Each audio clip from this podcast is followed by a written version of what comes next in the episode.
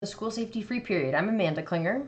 And I'm Dr. Amy Klinger. And we are with the School Safety Educators School Safety Network. We are uh, typically, I know the name, uh, we are a nonprofit organization and we provide school safety training and technical assistance and resources and support um, throughout the United States and Canada. And during this time in the pandemic, we are especially providing all of those resources and support and training via a healthy, safe social distance. So, thanks for joining us for the live stream. And um, today we are going to continue to talk about some more topics at that confluence of what we typically talk about, like our typical school safety concerns, and then what does that mean moving forward with the impact um, that the pandemic is having on education. If you're joining us on the live stream, you can see how our hair is getting progressively more unruly as the weeks go on. So I'm not going to show my nails because that'll just be even worse. I don't know if you need to draw people's attention to that. So well, it gives the live stream folks something to do. See, there's a reason to sign in on the live stream so you can look at our unruliness of our hair. That's fair. So That's if fair. you're on the podcast, you'll just have to imagine it. so we wanted to talk a little bit. Um, we've been talking a lot about the um, the change from our traditional school where we were in February to where we currently are here in April um, with you know online instruction and most schools um, right now struggling with are they going to go back to school for this school year at all? And the vast majority are not. Um, and so we've really been kind of focusing on the moment. Um, and now i think it's time to maybe start turning our attention a little bit more towards uh, where we're going to be in 2021 in that particular school year. Um, and, and, I think the discussion runs the gamut from we won't be back in session in September of 20. We'll still be teaching online, all the way to it'll be business as usual in September of 2020, um, where we'll be doing everything just like we did in September of 2019. Um, and as in the case in most things, um, pandemic related, we have no idea. And as the case in most things, maybe the answer is going to be somewhere right there in the middle. Mm-hmm. so that's kind of where we want to go today. And, you know, if you are just joining us, I would encourage you to maybe pause. And, and, we did a webinar and where we talked about specifically about some of these concerns. And in that webinar, we really talked about the specific framing of when we talk about what happens in the fall, or when we talk about uh, what we what happens next, we have to say it's what happens next because it's not going to be back to school. It's not going to be a return to normal.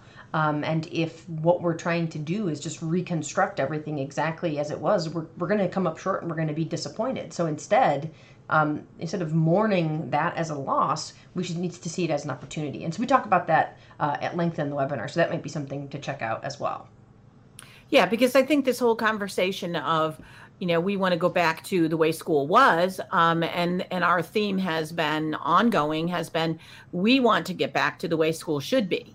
And so that's really kind of the ongoing thread that we're sort of talking about. So today, in the short time we have together, I wanted to talk a little bit about five things, and I have a bonus. Uh, five things that I think we typically do in school that we need to kind of think about in this through this new lens of the way things should be as opposed to the way things were mm-hmm. or the way things have to be because of the pandemic. And so I just want to kind of run through those. And probably the one that's, I think, the most broad based is this notion of that we used to have of schools being essentially a light switch. And I'm using that analogy because we've seen that in a lot of the post, um, you know, post pandemic mm-hmm. discussions. Um, school is, we used to think of school as a light switch. Either we had school or we didn't. So we had school and we were all in school and we all were sitting there doing our thing. Or we had a snow day or whatever it was, or a holiday, and we didn't have school and no education took place. So it became sort of this all or nothing proposition.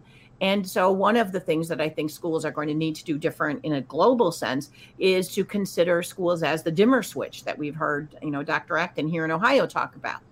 Um, that where we go from one um, situation to another with a sliding sort of scale mm-hmm. where we're phasing in, as opposed to just saying either we have school like we used to, or we don't have school whatsoever and no education takes place. So that's kind of the overarching first thing that I think we need to think about. Do you want to say anything about that before yeah, and, and that goes to the, that is the case for you know the core functions of the school, and that's also going to be the case for other things that happen. So sports and extracurriculars, and it's not either we we have you know a basketball season exactly like we've always had a basketball season, or we don't. It might need to look different. It might it it is on that continuum of of surfaces, and that's the case for the actual normal core functions of a school, but also extra functions, and then also thinking um, for school leaders for run the business of running a school or the uh, business of running an organization. It's not either we are an organization that's functioning or we're not. There's going to be a lot of in between. And that takes us as a nice segue into number two. The thing that we need to stop doing um, is we need to stop looking at, um, and we have had the luxury of being able to say, well, um, well, let's plan for the school year. So we're going to do parent conferences on this day. We're going to do graduation on this day. We're going to have the fall musical on this day. We're going to have the basketball tournament on this day. And we plan out one year, two year, three years, four years, five years ahead because we know school is 180 days that starts on this day and ends on this day. And we have this luxury of knowing that this is what we're going to do. Well, we don't have that luxury anymore, or we shouldn't. One of the things we need to stop doing is tying ourselves into the notion that graduation has to occur on this day or it doesn't occur at all. Um, and being able to um, create or shift the culture that says we need to be more nimble. We need to be able to change and to restructure and to move things. And yeah, we know there's pushback of parents want to know what dates and we want to, you know, negotiate with the union to get the calendar in place. We mm-hmm. want to make sure we have all these things. We may not be able to do that in a post pandemic environment where we maybe need to have flexibility and we need to have a plan A and a plan B and the ability to implement them both as opposed to locking ourselves into a certainty in a very uncertain time. Yeah.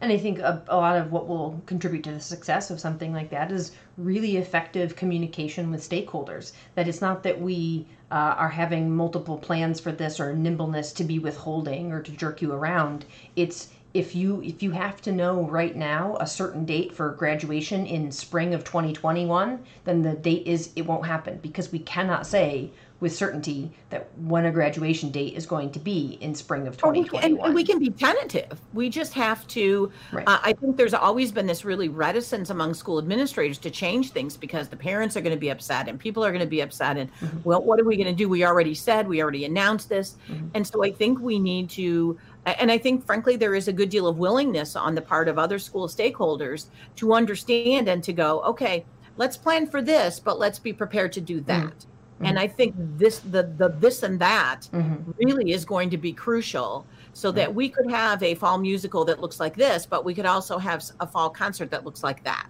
Yeah. And so I think that's really going to be one of the things that we need to stop doing and start doing. Mm-hmm. Um, I think the next one is really sort of related, talking about that calendar situation.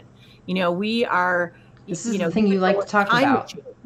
I'm sorry. this is the thing you like to talk about, and then what the head of the AFT like said, ride your coattails. Uh, that well, that was she copied me on the uh, summer catch up. Oh, okay. okay. She might copy me on on this, you know, because I'm I'm the policy former forming person here.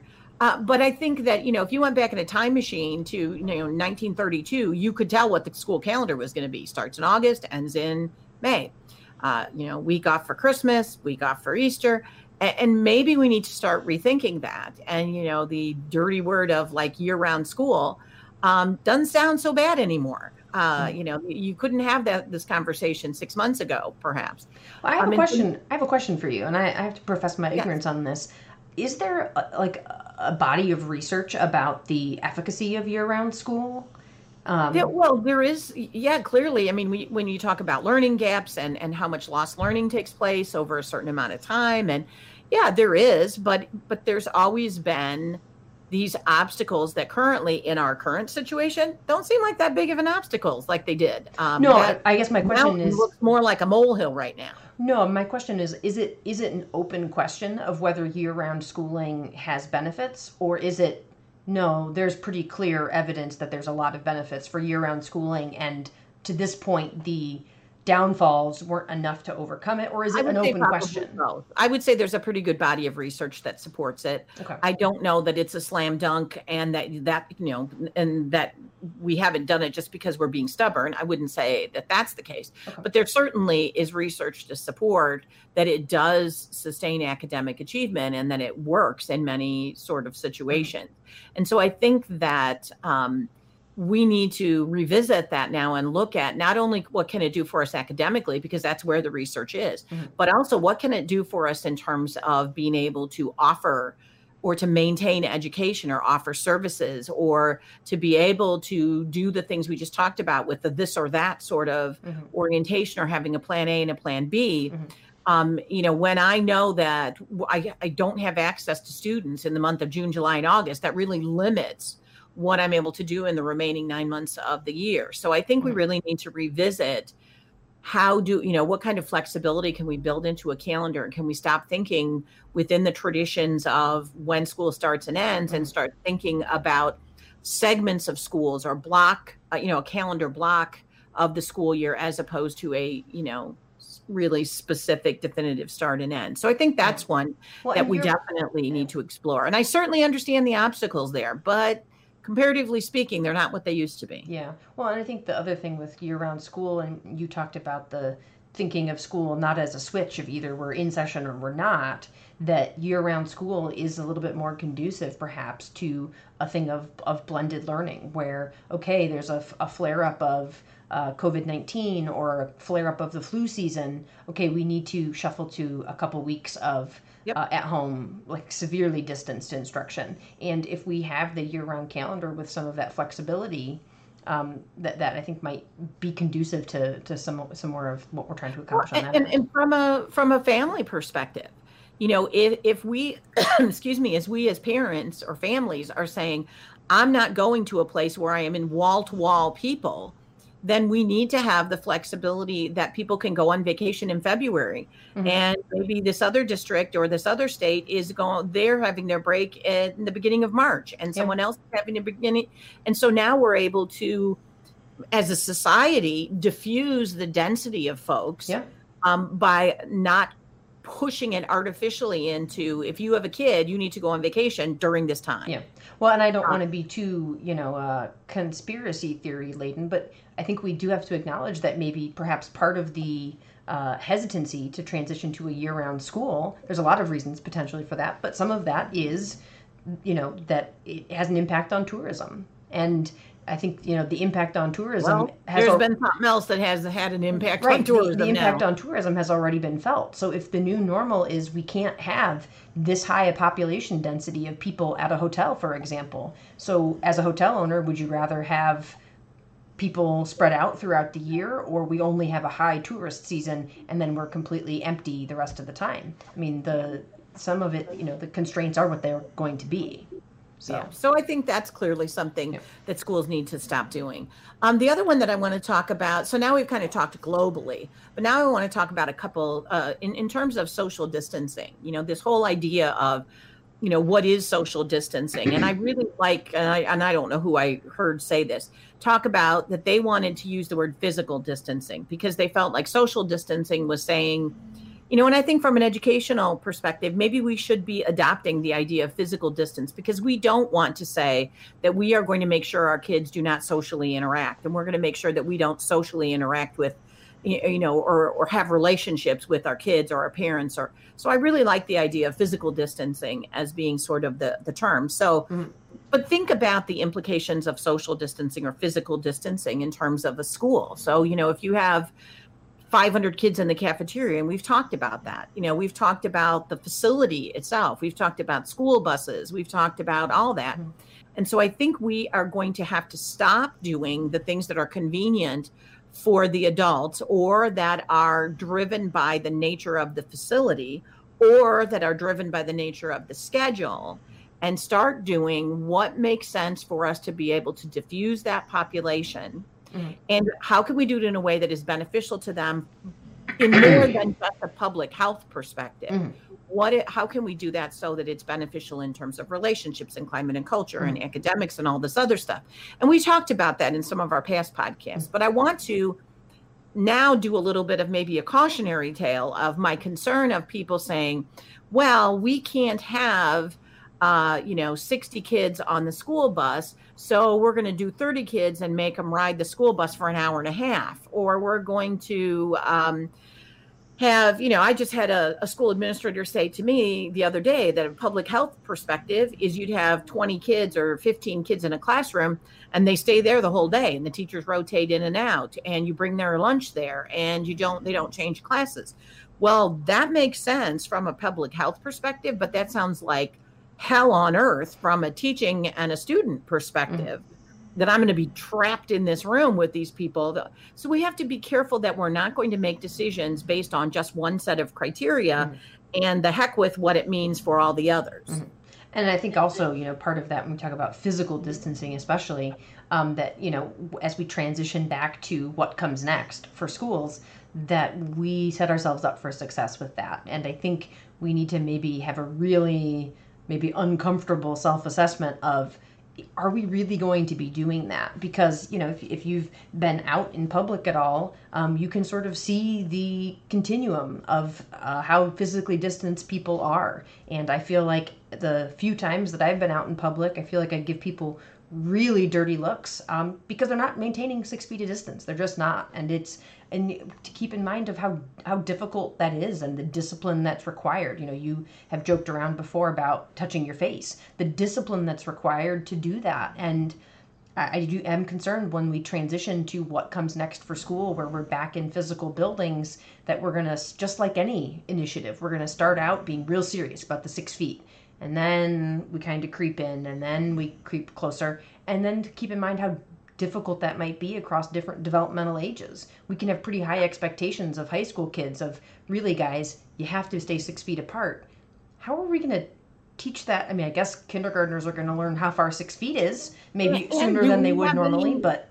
And do we have evidence that supports that as being the best thing we can do from a public health perspective? Or is it just that's something that we know we want to do in society in general? And are we going to overlay that onto education? Mm-hmm. If we're going to do that, we need to make sure that it makes sense to do that mm-hmm. because I don't know um, to a certain extent that it's going to make a difference in some instances. So I mm-hmm. think we're going to have to we're going to have to think about that, but we're going to have to be strategic in terms of of how we're how we're going to apply that. Yeah.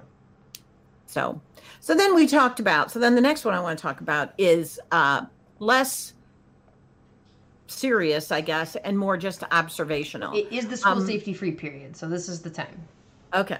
Well, you know, one of the things I think we're going to have to stop doing, and I and I apologize in advance for how however many people this is going to offend, and you know, let us know if you are offended. On at least connect with you. I hope to offend you, and I hope that you tell me about it. no, I guess what I'm saying though is we need to get past this idea. Um, and uh, you know, and I'm not saying everyone does this, but I've seen lots and lots of teachers, and we've been in lots and lots of schools. We see a lot of schools where we go through the motions of hygiene and cleanliness by going, you know hey, boys and girls, everybody go in the bathroom, wash your hands. I don't care if you really did it. And I don't care what you were doing in there, but I said to do it. And so we have this fake hand washing. So we have a lot of fake sort of hygiene kind of things that maybe we need to stop doing and really start to um, teach that in the sense of how we teach life skills and how mm-hmm. we teach other health and safety things. We mm-hmm. teach kids, you know, not to play with matches.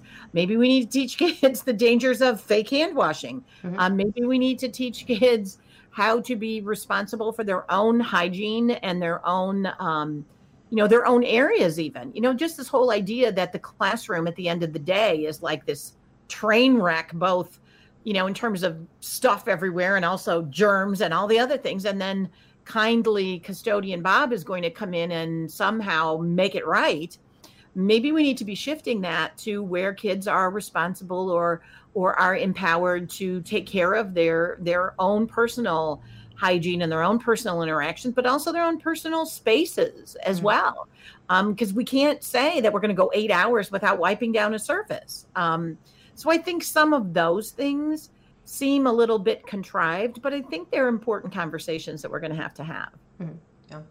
And as we've got, you know, a whole group of kids who have been sitting at home watching their mom frantically clean the counter 25 times a day, I mean, certainly, at, at me being one of them too, um, certainly that's not so far out of the realm of their experience. And if there's ever a time that they are understanding the implications of that or understanding why that that is happening, plus it's probably good for STEM, you know, biology, microbiology, you know, all the science aspect of it. Well, it is a virus, so. Well, but that's what I'm. Well, yeah, that's what I'm saying. So it's sort of a uh, there's a there's a tie in there. We can activate their prior knowledge from being quarantined at home. But I do think that those are conversations we need to have, even to the point the point of you know sports. You want to have sports, then you're going to have to make sure that kids shower afterwards. Um, or you know, there's some things that we have kind of looked the other way and said, well, these aren't really you know anything I'm going to get super into that maybe we're going to have to, mm-hmm. that we're going to have to take some ownership of some of those things and change that. So then the final one, uh, I told you there was an extra one. Um, I really wanted to talk a little bit about even to this small things like the attendance line. You know, we have an attendance line. You call, you say, Bobby's not coming in today, he's sick. And then we go, okay, great, and whatever. Maybe we need to pivot again to that from a public health perspective of what's wrong with Bobby. do we take his temperature? Do we do we talk to some maybe it's as simple as we don't have a answering machine. We actually have a person that actually talks to them. Mm-hmm. to gather a little bit of information. Is the family ill? Is there some a quarantine situation? Do we need to check a temperature when we come back and and take a little bit more of an active role in that screening as the the people come back in and i think that's one uh, you know, so much of this is geared around, well, we're trying to do this with COVID. And I've heard lots of really interesting discussion about how about if we also are going to decrease the fatalities for flu? And mm-hmm. we're also going to decrease the absenteeism for all these other viruses and illnesses that we're spreading around. Mm-hmm. So it, this is about COVID, but it's not just about COVID. Yeah. So I think that's really, um, something that we need to think about. And and I understand some schools have lots of medical and and nursing support, and mm-hmm. other schools don't. But still, I think there's things that we can do um, to to capitalize on people's interest and willingness to to work on this particular situation and have that become part of our culture in schools of what we do. Well, great. So there you have it. Um, those of you who are joining us live on the live stream, we like to, to wave. Um, if you are joining us on a podcast um, and you want to send this to a colleague, um, you can listen to this podcast wherever you normally get your podcasts. Um, and any of the resources of the webinar or any of the uh, online PLC, all the other things that we sort of mentioned, and we do have a lot of online free and low cost resources. Those are all available on our website, which is www.eschoolsafety.org. And you can find other episodes of this podcast. You can find other episodes of the live, live stream, anything, anything and everything that you're looking for. It's anything. There. we don't have face masks. We don't sell stuff like that, but pretty much anything else um, we have available on the website. So, as always, thanks for joining us. And if you have questions or if you were really offended by the fake hand washing, you can always reach out to us on social media or shoot us an email info at eschoolsafety.org. And uh, we love to hear from you. And until next time, thanks.